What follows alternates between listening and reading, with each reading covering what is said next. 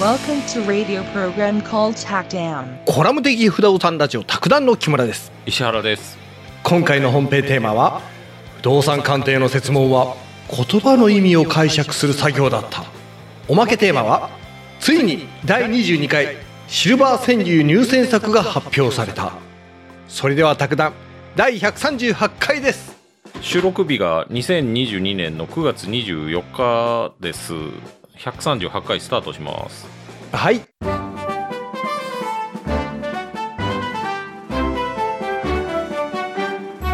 今回ね2021年の10月にはい行われたうん第25問ですねこれがおうオンラインの頃にはもう宅建試験終わってるんじゃないかなと思うんですけどほうほう、うんあで石原さんさ、うん試験受けて結果ってどのくらいだよはね12月だったと思いますえそんなそ そんぐらいうんえそうなんうんえ遅いえめっちゃ遅いんじゃけどまあ、あの、丸付け作業と、うんあと、それ集計していって、まうんあ全国にありますもんね、あれ。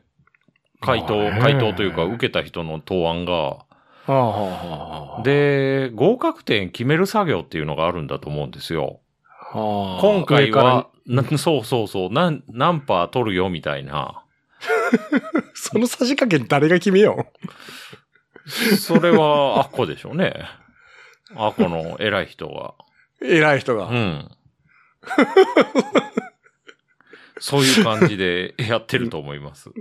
えーそれってあれなんかね、あの、うんその何パーセントっていうのは、うん。その、というか政治的な介入ではないよね。 じゃあないでしょうね。誰かのさじ加減だよね。うん。悔しいな、なんかそれって。あのー、保険の、うん火災保険の募集人とかあるんですけど、ほうほう。それも試験あるんですけど、ほうそれとかもう一瞬で結果出ますね。 あの、花から決まってるから、何パー以上とかいうの。そうなんだう。ん。そういうのもある。へえ。1ヶ月半かかるのは、1ヶ月半か、うん、うんかかるよね。うん。すごちょっとあれだね、受けた人なんかやきもきすんね、なんか。特に、ね、あの、合格か不合格かのライン上にいる人は来年の分をやればいいのか、 もうやめればいいのか。まあ、やっても損はないんですけど。 まあうんね。うんはい。えっとね、問題文読んでいきます。はい。不動産の鑑定評価に関する次の記述のうち、はい。不動産鑑定評価基準によれば誤っているものはどれかっていう問題で、ほうほう。ん、選択肢の1もいくとね、うん。不動産鑑定士の通常の調査の範囲では、うん。対象不動産の価格への影響の程度を判断するための事実の確認が困難な特定の価格形成要因がある場合、もうわからん。鑑定評価書の利用者の利益を害する恐れがないと判断されるときに限り、当該価格形成要因について調査の範囲にかかる条件を設定することができるっていう問題で、うん、これ正しいんですよ。はい。これをちょっと解釈していこうかというのが今日のね、お題目で。すげえ、問題めっちゃ長えね。うん。これ、って、あれやろ ?4 択の中の一あそうですね。選択肢の1個でね。個。えっとね、とりあえず不動産鑑定って何っていうのをちょっと見ていくと、ほうほうほうほこれ GMO 賃貸 DX のページなんですけど、う。う。うんん。不動産鑑定評価っていうのは、はい。まあ不動産の経済価値を見極めて、うん。で、価格として表示することですよと。うんうんうんうん。、で、どういう時にやるのっていうと、まあ相続とか、うん。売買とか、うん。うん、あと会計処理の時にやることが多いですよと。うんうんうんうん。で、、公正な取引を行うためには、不動産鑑定士が評価しなくちゃいけないですよと。ほうほうほうほう。なるほどね。うんまあ、不動産鑑定士って、うん。うん。あの、不動産の価格を判断できる資格ですと。うんうんうんうんうんうんうん。でこ、の人が不正することないんかね。うん、まあ、そうですね。まあ、それ言っていくとね、じゃあ弁護士どうなのとか、医者は大丈夫なのとか、あ、そういった次元なんだ。うん。はあの、不動産、産鑑定評価って誰でもできるわけじゃなくて、はあ、国家資格の不動産鑑定士のし所持者だけが行えると。うんうんうんうんうん。で、そういう法律もあるんですよね。不動産の鑑定評価に関する法律っていうのあって、ほなんかね、うう。ん。なんかね、こうんれやっぱすごい経済に影響を及ぼす。 うん。どういう時に必要になるかというと、まあ普通の土地、これいくらぐらいだよねっていうのは別に僕が言っても木村さんが言っても大丈夫なんですけど、そうだね。うんまあ僕言っても影響全くないだろうけど。そうそうそう。 不動産鑑定士が必要とされる場面っていうのはあって、はあ、例えば、工事地価の調査の時とか、うん。あと固定資産税とか都市計画税の算出する時とか、はまあそうですわね。。僕らが決めても多分誰も払ってくれないですよね。あれ、じゃあ、あれですか。あの、この木村村の土地、そいつらが決めてるんですか、値段。うん。そう。本当ね。まあ全国そうなんでしょうね。一坪数千円を。うん。あとね、金融機関がはい。融資するときに、はい。不動産の担保価値を算出するときとか、へーあ、と、まあ、複数人で遺産の不動産を均等に分けたいとき、はあはあ。これも、い、不動産1個を切って分けるわけじゃないじゃないですか。あそこにもあって、うんうんこうん、ここにもあってとか言って、うんううんうんん、それを何人かで均等に分けようと思ったら、まず価格出さないと分けれないかうんうら、んうんうんうんうんうんうんそういうのはやっぱね、僕らが値段つけても誰も納得してくれないんで、うん。なるほど、ね。不動産鑑定士がやった方がね、やった方がというか、やる必要があると。 そういう感じなんですよね。あれ、一応物差しあるだろうねう。ん。なんかい、ただね、面白くてね、うん。あの、うちの社長のとことかも、はい。はたまに不動産鑑定士から電話かかってきたりして、あ、はあ。で、あそこら辺いくらぐらいですかみたいな。はあはだあはあはかあはらあ不動産鑑定士は不動産屋からの話も参考にしてるんでしょうね。へえ。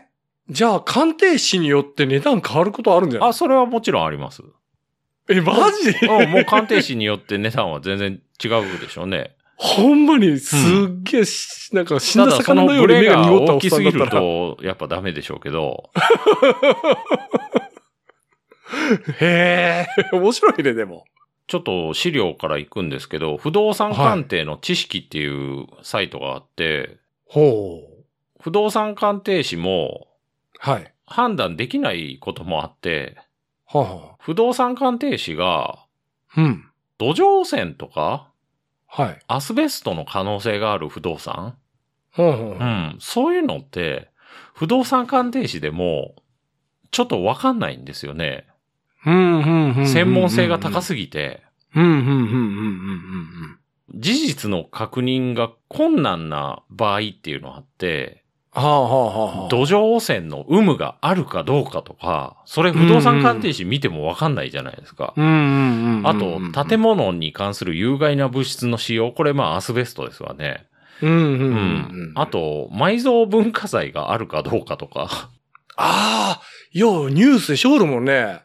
土地掘ったら出てきた。工事伸びるから、不動産の価格へも影響しますわね。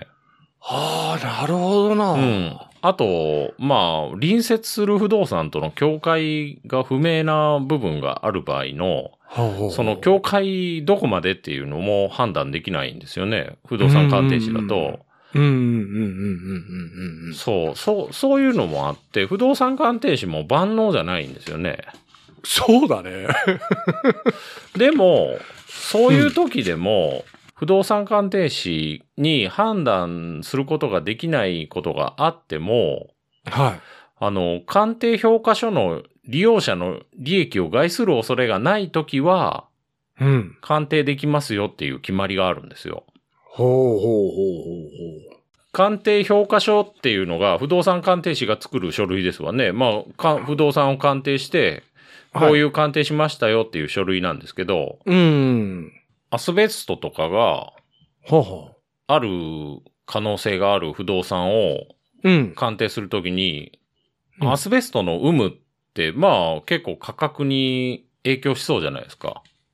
そうだね。だって、そんなん入りたくないし、買いたくもないね。うん。そういうのが、鑑定評価書の利益を害する恐れがないときには、うん。そういうところはもうあの、考えずにはあはあ、鑑定評価書作ることができますよみたいな決まりがあって、ほうほうほうほうそんなので。も考えずにって大丈夫なのっていう感じなんですけど、そうだうね。ん、具体的にはどんな感じでいくかというと、うん。例えばね、えっ、と、本鑑定評価はうん。対象不動産の売買の参考とするものであり、うん。で、予定されている売買契約書において、うん。土壌汚染にかかる調査及び土壌汚染がある場合うんの措置についての約定がなされる予定であり、これだから、はあ土壌汚染がもしあったらこうしましょうねっていうのが、うんうんあ、の、不動産売買の契約の中に入ってると。うんうんうん。それ入ってれば、あの、不動産鑑定書使ってもらっても、あの、リスクはそこにもう、リスクの排除ができてるから、うん。大丈夫よっていう感じ。うん。 そう。 その、うん、そういった言葉の方がわかりやすいね。そうそうそうそう。なんか言いにくいですね。なるほど、わかったよ。うん。うん。で、そういう行為を調査の範囲にかかる条件を設定するっていうんですけど、はうん。あの、アスベストとかはあ。はい。調査するかしないかっていうところを、う。うんん、決めていくと。うんで、この場合だ、と、土壌汚染は、あの、調査しませんよと。うん。土壌汚染調査してると、もうものすごいお金がかかるから、ああ、うんただ、これ土壌汚染があろうがなかろうが、契約書の中で、あの、あったらこうしましょうねとか言ってもう決め、決まってるから、う。うんん、そういう時はもうあの、えっと、調査の範囲の条件を設定することができると。なるほど。うん。そういう問題なんですよね、問い、あの、選択肢の1が。はあはあはあはあはあはあ。対象不動産のうん。価格への影響を判断するときに、うん。鑑定評価書の利用者の利益を害する恐れがないときは、そういうのを、条件を設定することができると。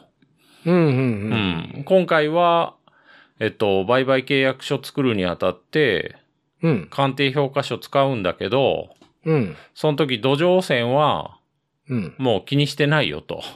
うん。土壌汚染あろうが。なかろうが、契約書の中に織り込んでるから、織り込み済みですよ、みたいな。うん。うん。うんまあでも、も難しいでしょうね。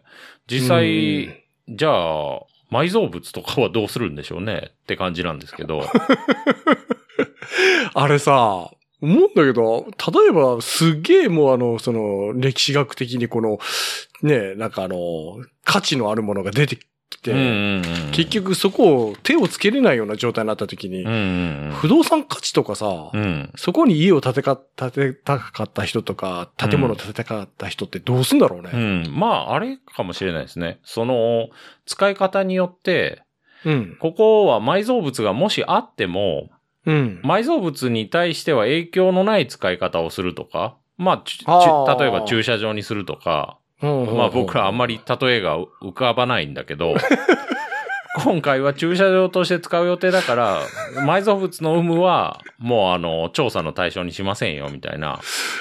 なんか、あの、今すっげえの想像したんだけど、うん、石原さんがその、例えばそこで、こう、責任者で、うん、で、石原さんなんか、あれなんですよ。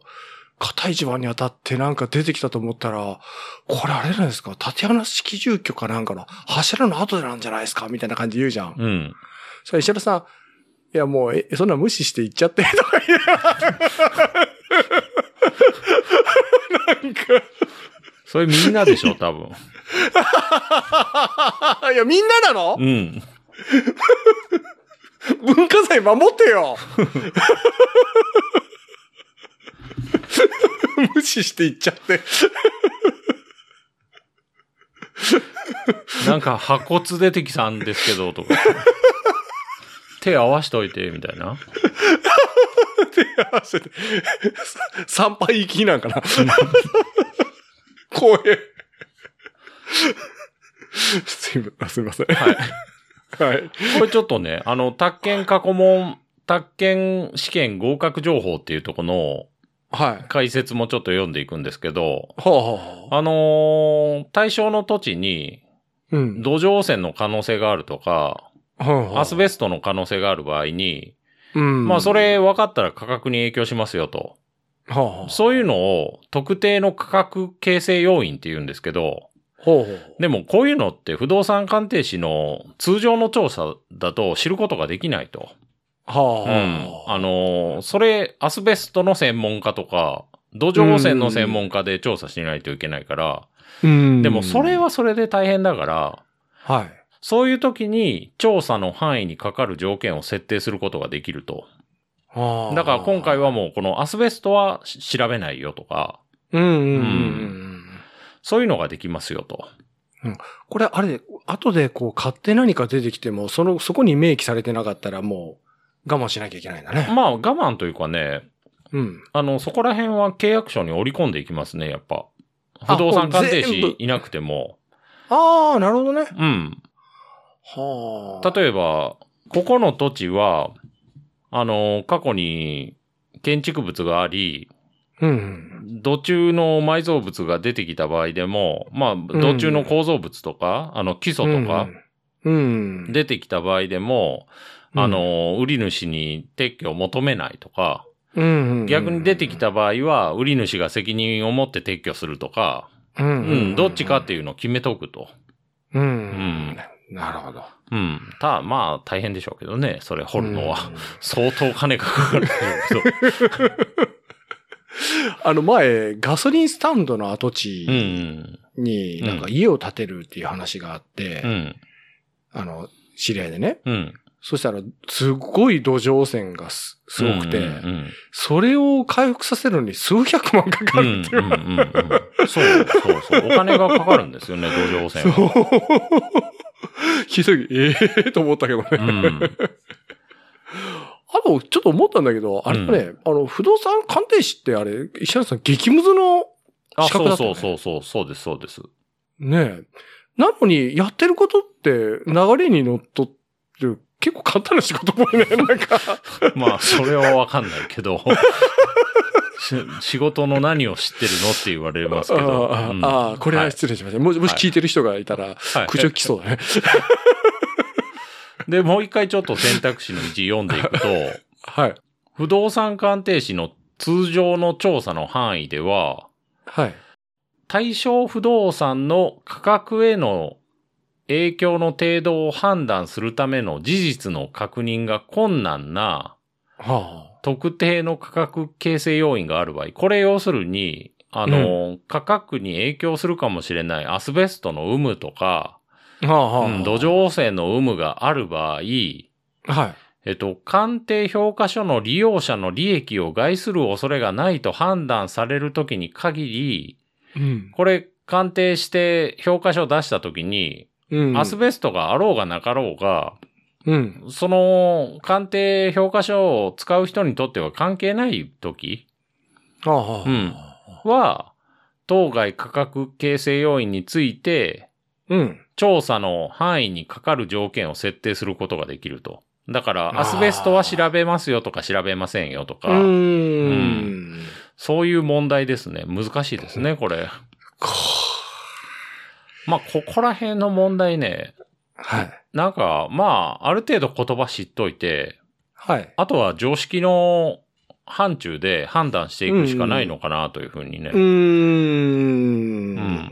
まあ、なるほどね選択肢の2を言ってみましょうか。おお、ん行っちゃうのはい。だからさっきのは正しいと。はい。うん。はい。選択肢の2はね、はい。は対象不動産をあ、は価格時点においてあ。はい。再調達することを想定した場合において、はい。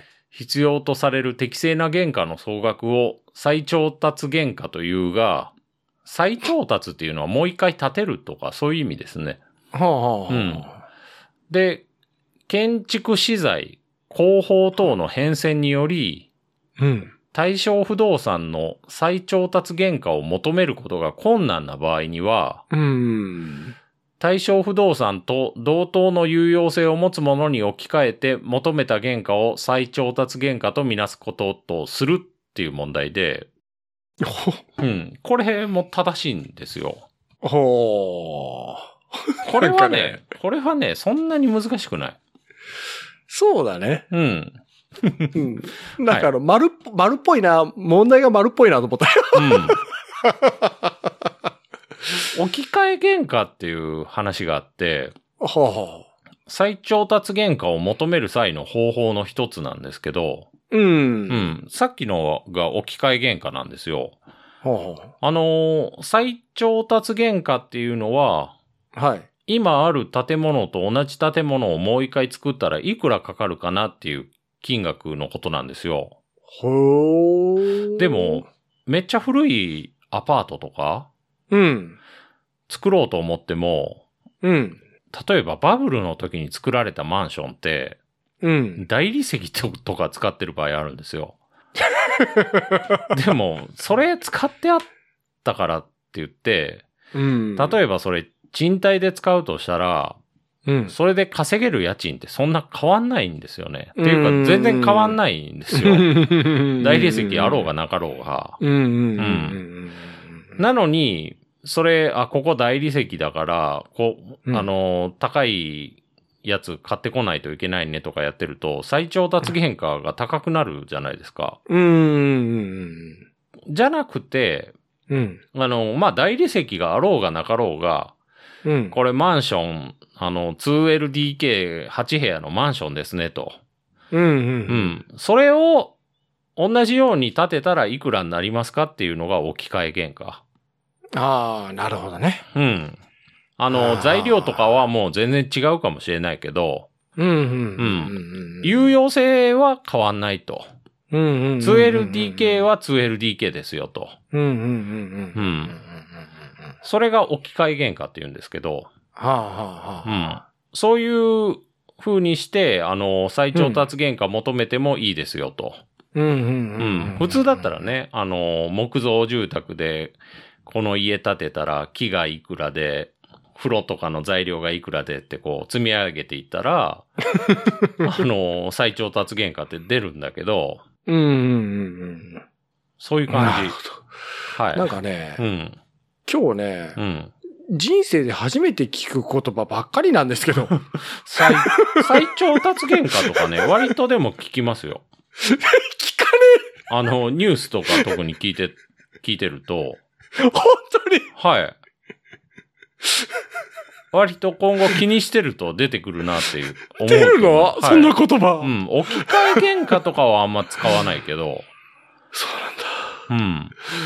あれうち田舎だから、そうです違ね。うんかな、石原さんのところと、うん。うん時の流れがね。 はい。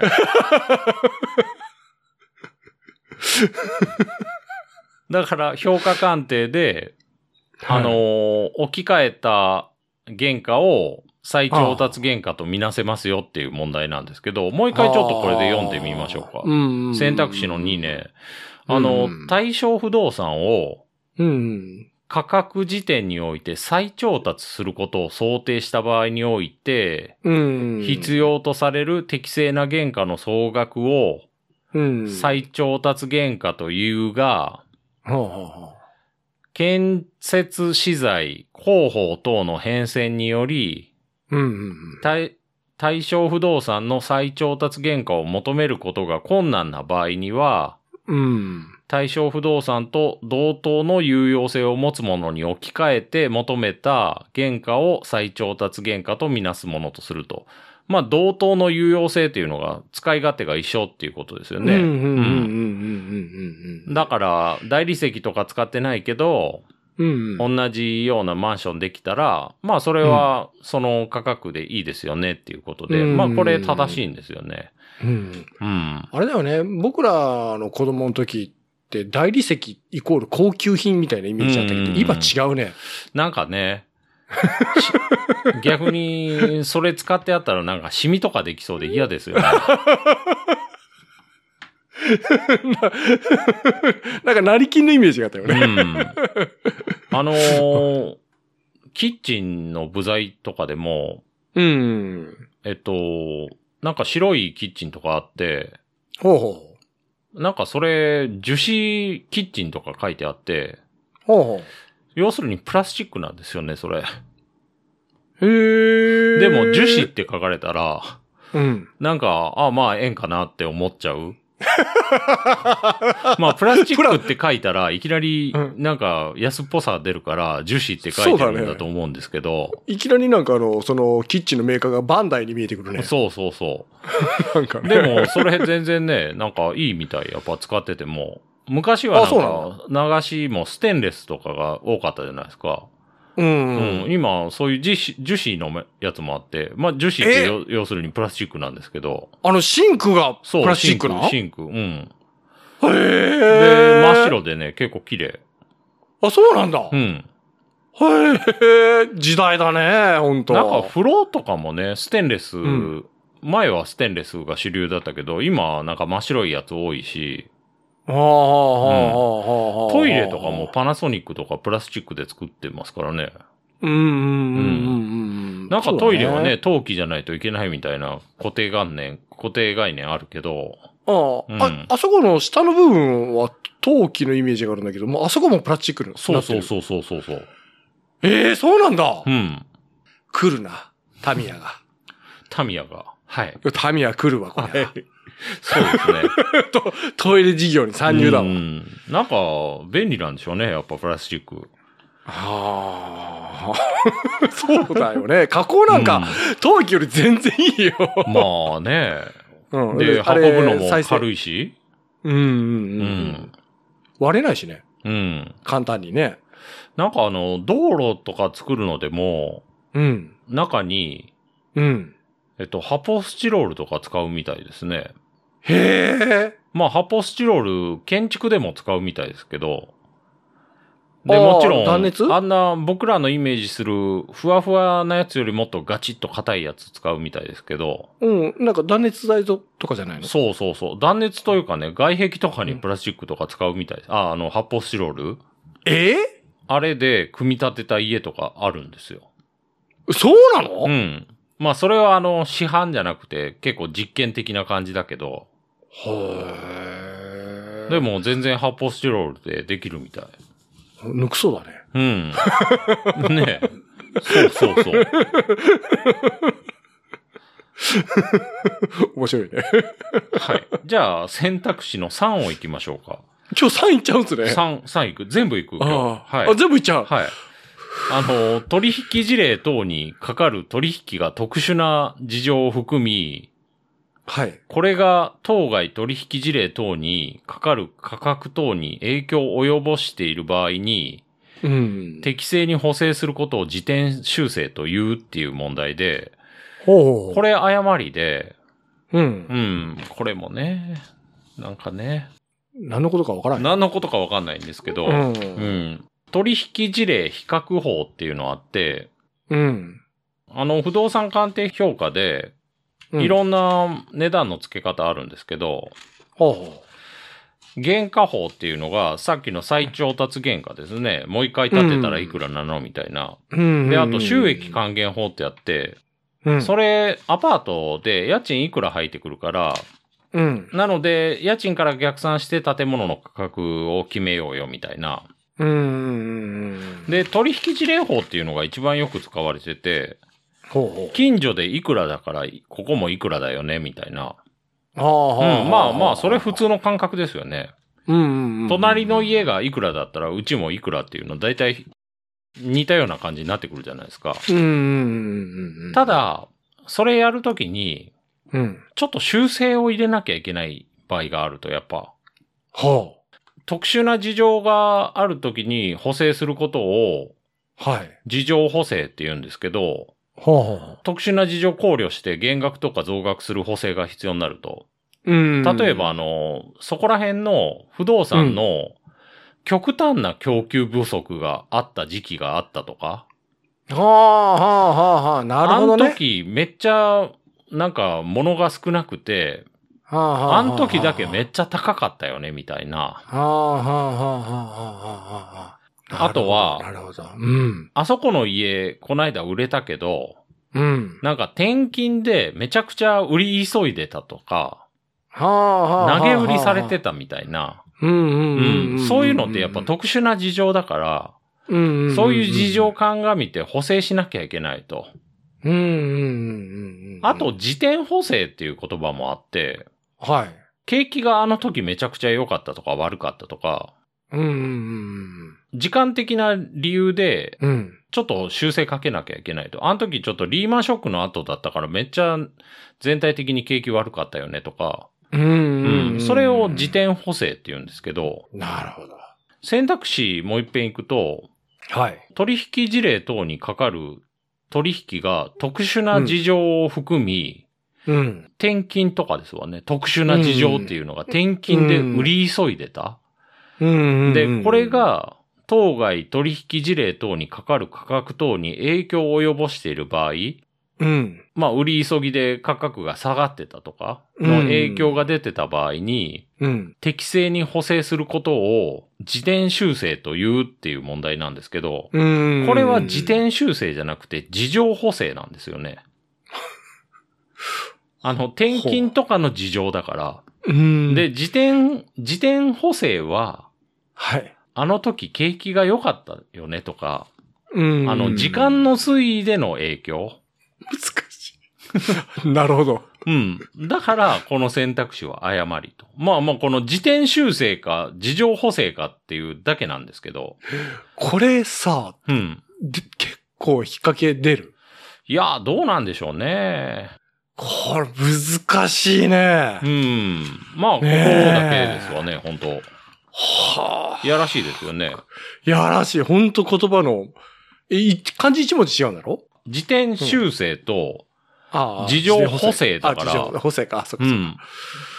はあ。もうあれだ。あまりにも3のウエイトが大きすぎて、1と2忘れてし もうた。まるで、なんか今までやったのは結構覚えてるみたいな、言い草を。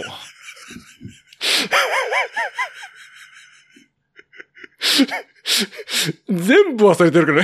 はい。はい。もう、 気持ちいいぐらい。選択肢の4行きましょうか、頑張って。は、はい。難しいですね。難しいね。ん言葉が。選択肢の4ね、不動産の鑑定評価によって求める賃料は、はい。一般的に、賃料ね。はあ、はあ、一般的には、うん。正常賃料または継続賃料であるが、うん。鑑定評価の依頼目的に対応した条件により、うん。限定賃料を求めることができる場合があると。えっと、説問の中に、はい。 3つ賃料の言葉が出てきて、うん。正常賃料と継続継続賃料と、あと限定賃料って出てきたんですけど、ほうほうほう。あ、の、正常賃料っていうのは、はい。あの、新たに賃貸借契約を結ば、結ぶ場合の、うん。の適正な賃料が正常賃料っていうんですよ。ほうん。逆に継続賃料っていうのは、う。うん。今もうすでに賃貸借してるんですよね。うん、うん。、で、2年とか経って、うん。ちょっと賃料巻き直そう、あのー契約巻き直そうよみたいな時に、うん。今後の賃料決める時が継続賃料なんですよね。はあはあ、はうあ。んでなんかね、継続賃料の方がトラブルになりやすいみたいな話あって、へえ。これ、東京アプレイザルっていうところのサイトなんですけど、はい。うん、なんでかっていうと、うんあ、の、正常賃料って、まあ、新規で契約結ぶじゃないですか。うん。その時は高すぎたら契約結ばないし、うん、うん、うん。安かったら、まあ、契約結ぶだろうし、うん。別そうに、だうねん、契約するしないでも決まるんですけど、うん。継続賃料の場合は、もうすでに契約は結んでるんですよね。うん。た、だ、今まで払ってたけど高すぎるよとか、うん。逆に大家の側から、あの、今までがちょっと安すぎたんですよとかう、ん。ん。そういうトラブル。ルになりやすいのはやっぱ継続賃料ですよと。ああ、ああなるほどな。まあ、そりゃそうだよね。うん、そういうのはあるみたいですね。うん、うん、うん、うん、うん、うん。で、あと、限定賃料っていう話があって、はい。これ不動産鑑定の知識っていうとこのサイトなんですけど、うん。限定賃料っていうのは簡単でね、はい。あのー例えば、ストラックアウトってわかりますあの、あいやわかるよ。ボール投げてパカッと。うん。うん。あれ1番から9番までこう数字入ってるじゃないですか。うん。まあ一番左上が1番で、うん。一番右下が9番だとすると。う。うんん。で、1番から8番までの土地は僕が持ってると。うん。で、9番だけ木村さんの土地でしたよと。うん。まあ1番から8番は一筆で、あの、形としてはね。うん。うん。そしたら、あの、僕にとっては、うん。 9番の土地をうん。木村さんから借りれたら、うん。真四角な土地になるじゃないですか。うん。なんか僕にとっ。てメリットあるんですよね。うん。で、も、全然関係ない人にとっては、木村さんの9番の土地って、うん。なんかちっちゃいし、うん。あの、全然使い勝手悪いんですけど、うん。僕にとっ。てだけはすごいメリットあるんですよう。ん。うん。隣にいるから。らだから僕は、ね、あの、ちょっと、あの、市場価格よりうん。高くても借りるメリットあるから、うん。そういう賃料を限定賃料って言うんですよね。なるほど。うん。僕にだけ、みたいな。石田さん、これ言う前に、これは簡単で言ったけど、うん。なかなかだ ね。なるほどね。うん。逆にね、ストラックアウトで僕が全部持ってると。うん。で、木村さんが来て、うん。木村さんが9番だけどうしても貸してほしいみたいな。うんうん。僕別に9番だけ貸すメリットないんですけど、うん木村さん的にはどうしてもそこだけ借りたいと。うん。そういうう、場合、じゃあまあいいけど、うん、あの、普通よりちょっと高くなりますよとうんうんうん。いうふうに僕が言うのもまあ当然じゃないですか。うんうん市場価格よりも高いよと。うんうん。うんんそういうの。もやっぱ限定賃料ですわね。なるほど。うわかりやすい。ん。うん。ああ。そう。。 いい感じ、いい感じ。うん。それでもう一回解くと、はい。あ、で、そういう限定賃料を使うのもうん。大丈夫ですよと。使っていいですよと。うんうん。市場価格とはちょっと違うかもしれないけど、そういう事情があれば、限定賃料使っても OK よみたいなのあるから、うんうんんんそういう問。題ですね。なるほどね。と、不動産の鑑定評価によって求める賃料は、はい。一般的には正常賃料または継続賃料であるが、うん。うん、これ正常賃料っていうのが新規の賃料ですね。うん。で、、継続賃料っていうのが、あの、巻き直しの時の賃料。うん。うんうんで、鑑定評価の依頼目的に対応した条件により、うん。限定賃料を求めることができる場合があると。まあ、これは正しいんですよね。うん。うん、そういう感じです。なるほど。説明受けて、うん。初めてわかるね。だからなんとなくこの言葉の意味を理解というか把握しとけば、う。うんん、なんとなく解けるかなと。ああそうだね今回の場合、選択肢の3が自転修正か、事情補正かっていう引っ掛けだったんだけど、あ、なんかあったねう。ん、 そう。自転修正っていうのもぼんやりと把握しとけば、う。うんん、解けるかもしれないな、みたいな。ああ。まあで出れば、あ、出れ出ればいいって言っても、あれだよね。僕らこれ言った後はもう終わってるんだね。あ、まあでも毎回、毎回これも1問は出ると思います。不動産鑑定評価。そうなんだ。あうん。そっかそっかそっか。はい。大事だね、これはねい。はい。これで、じゃあ本編ようやく終わりました。よかった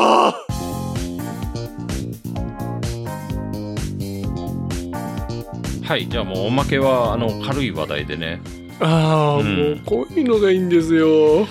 公益社団法人全国有料老人ホーム協会っていうのがあるみたいでほうほう。有料っていうのが無料の対義語の有料ねはいはいはいはなんかそこがやっぱ川柳募集してるんですよねい。ほうほうほう。シルバー川柳っていうのをほう。おじいちゃんおばあちゃんね。ねいいじゃない。まあ やっぱご老人ってその大先輩じゃないですかうん。弱い重ねて。うん。だから、川柳としてもね、まあ今まであの、サラリーマン川柳とか、うん。オタク川柳とかやったけど、うん。あっこら辺ってちょっとやっぱ下品なの多いじゃないです か。下びたものが多いというか、これ、俗物的な。そう。やっぱり、あのーシルバー川柳にはちょっと温かさとか、ああ。ほろりと来るやつとか、そういうのを期待するんですあよあ、ね。求めちゃうよ、それはね。考えさせられるものとかそうそうそうう。ん、入選作いきましょうか。そう、ちょっとハンカチ用意しちゃおうかえなっ。とね、キーワードとしては二刀流とかね、持続可能とか入ってきてるほう。結構、今時の話題。と。ねうん。え、うん、意外だなと思うんですけど、おう、いっちゃうんすね。えーとねいいじゃないですか。はい。入選作、はい、ニュースだ。 実は俺、天敵シップの二刀流っていう ね。いきなりちょっと、自笑かし虐な、そ笑れか。しに来るんです けど。次行きましょうか。名所より、トイレはどこだバスツアー。あこれトイレ近くなるから。まあね、はい。ちょ、一応筋肉とか弱まっちゃうかあとね、えっと、犬猫にマイクロチップ、次は俺って いう。ちょっとなんかね、想像より自虐が多い。ら。前ね、はい。街を歩きよったら、はおばあちゃんがずっと交差点追って、い。はい。背中に住所と名前書いてあったわ 連れて連れて行ったけどね今で、思い出したお年玉、持続可能か聞くな孫サステナブルなかどうかっていうことですねもうねお年玉ササブスクですよあとねご課葬金ですよ課儀金待てど暮らせどこぬ我が家あまあこれあれですわね阿武町ですわねあーあーあとね電話口本当なんです市役所ですこれあのおオレオレ詐欺を警戒するがあまりもう何言っても信じてくれないみたいなそれに似たこと僕もしてますけどねあのあ そうですメールがメールが全部怪しく見えるってはいね、はいはい。あとはね、戒名うにんキラキラネーム欲しい父。戒名ですから。就活ね うん。立川談志の戒名とか知ってますいやいや知らないですよ立川雲国祭家元勝手孤児っていうね、自分でつけたらしいですけ ど、で、寺に断られたらしいですよ。ここんなのダメっていう。かぶいてるなうんあとは変異株関係でいくとね、は兄弟で一人薄毛の変異株いいやいやまあいるけどねそういった人、ねえあとい黙る食もあってねは黙食と思っていたら寝てた祖父っていうねおじいちゃん寝てたと静かいだおなとじ思いちゃんってうん思ったおじいちゃんね静かに寝て静かに本当に寝てると、うん呼吸確認するよね本当にねあとはねご飯粒ついているから食べたはずこれちょっとちょっとわかんないとでもまあご飯粒ついてるからそれで線に読めちゃうのがすごいわあとはね、見逃したはずのドラマに見覚えが。まあ、これはね、僕らもありますけどね。 あるある、うん、漫画買ってきて、あれみたいな。そうあるある持っとったわっていうの。そう読んだ後で、なんか見たことあるなと思ったら。もう一瞬ねなんか超常現象を疑うよ、これデジャブかって、あれでも同じ同じやつがもう一冊あるぞってうん、そうそうそうそう。あとね、わかるどうしましょう ?3 個あります。マヨネーズ。まあ、これもなんとなくわかりますね。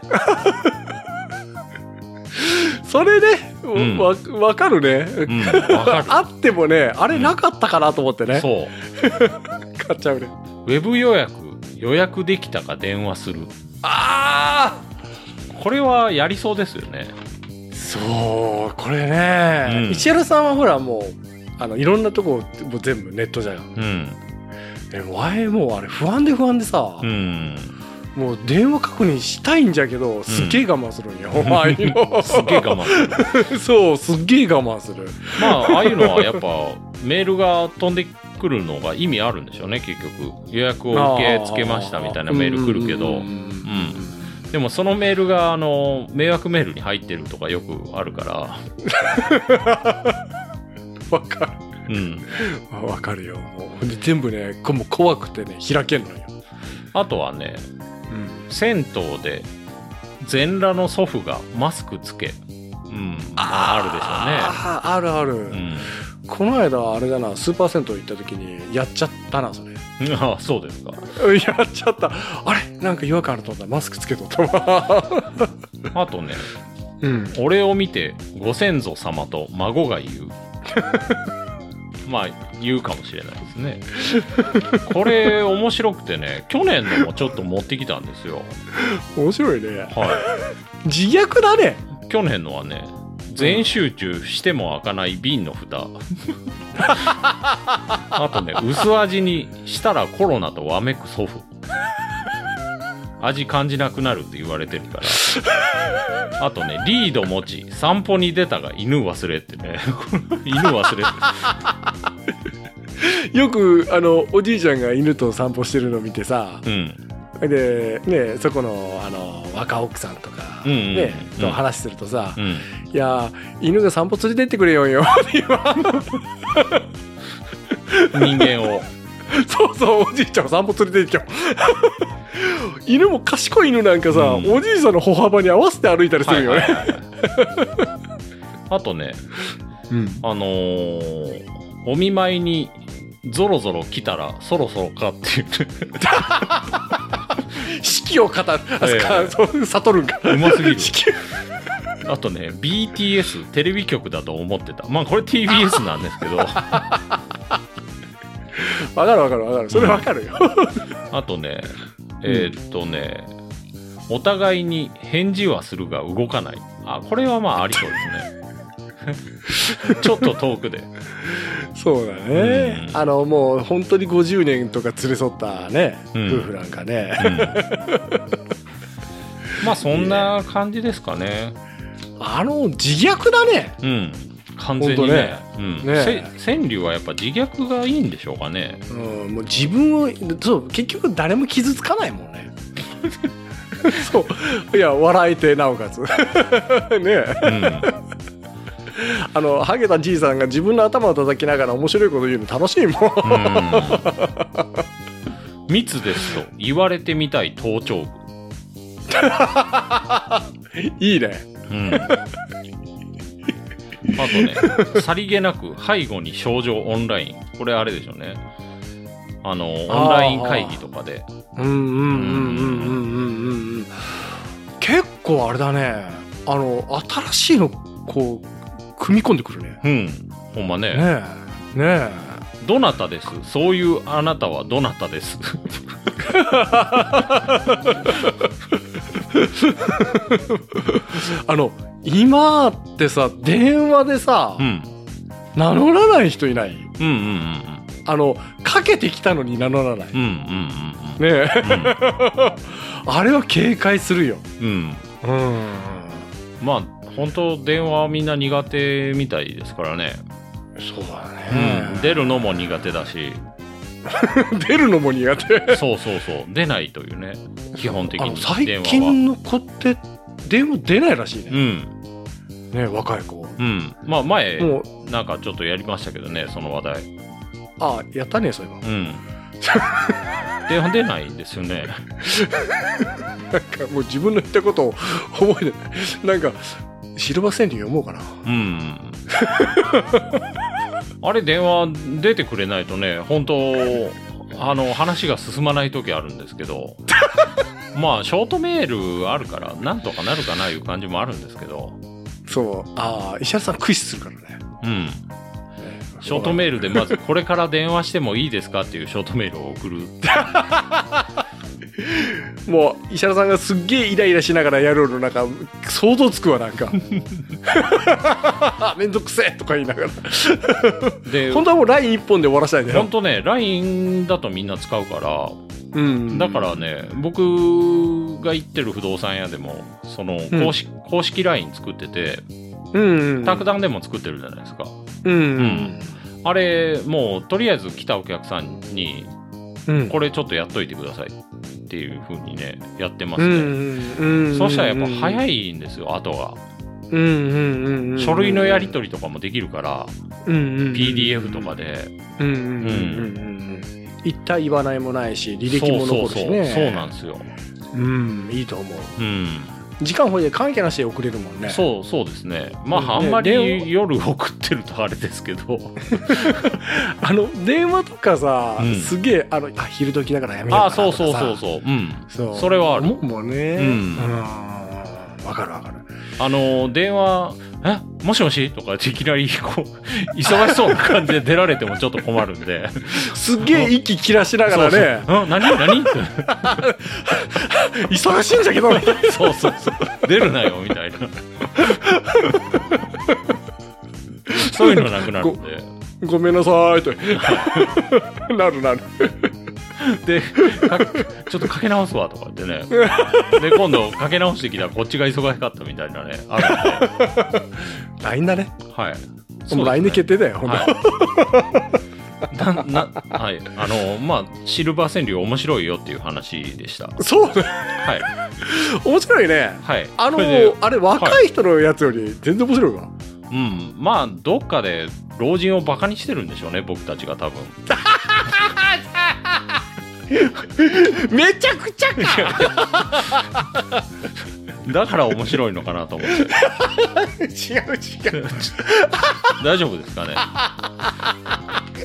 どうすんのよはい高齢者が聞いてたらはいそうそうだから面白がってるのかなと思って失礼 なやめそれはそやれめで失礼な話だなと思ってねじじいがこんなこと言ってるおおじいちゃん面白いみたいな、いやう 敬ってるおじいちゃんたちがそうそうそう自分のことを自虐でうん、あえてご飯こう落としてごこ飯う粒ついているから食べたはずみたいな ね、いやさっき食べたでしょおじいち ゃんとはいこう口の横の弁当箱見なさいよみたいなね、うんはい、かかわいそうかそれはこれで終わりですはい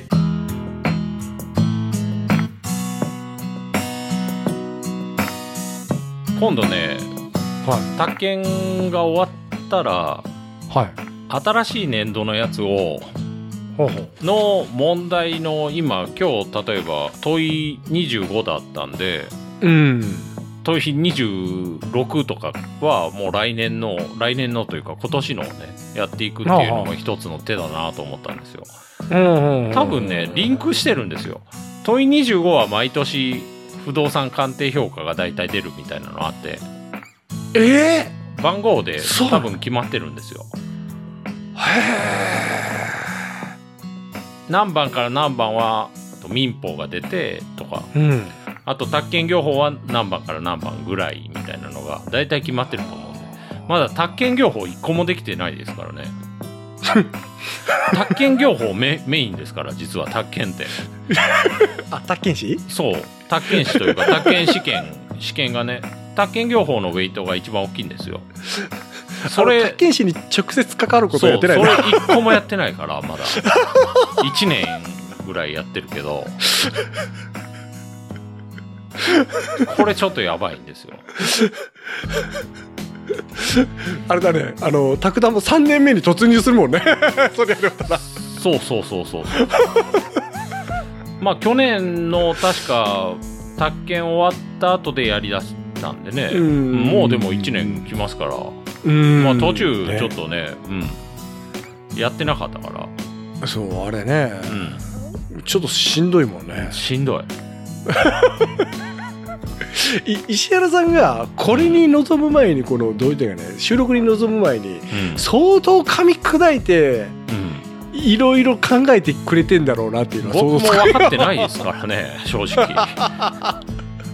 まず自分が理解して、それを咀嚼して噛み砕いて、もう木村にいかにこう理解させるかっていうう。ん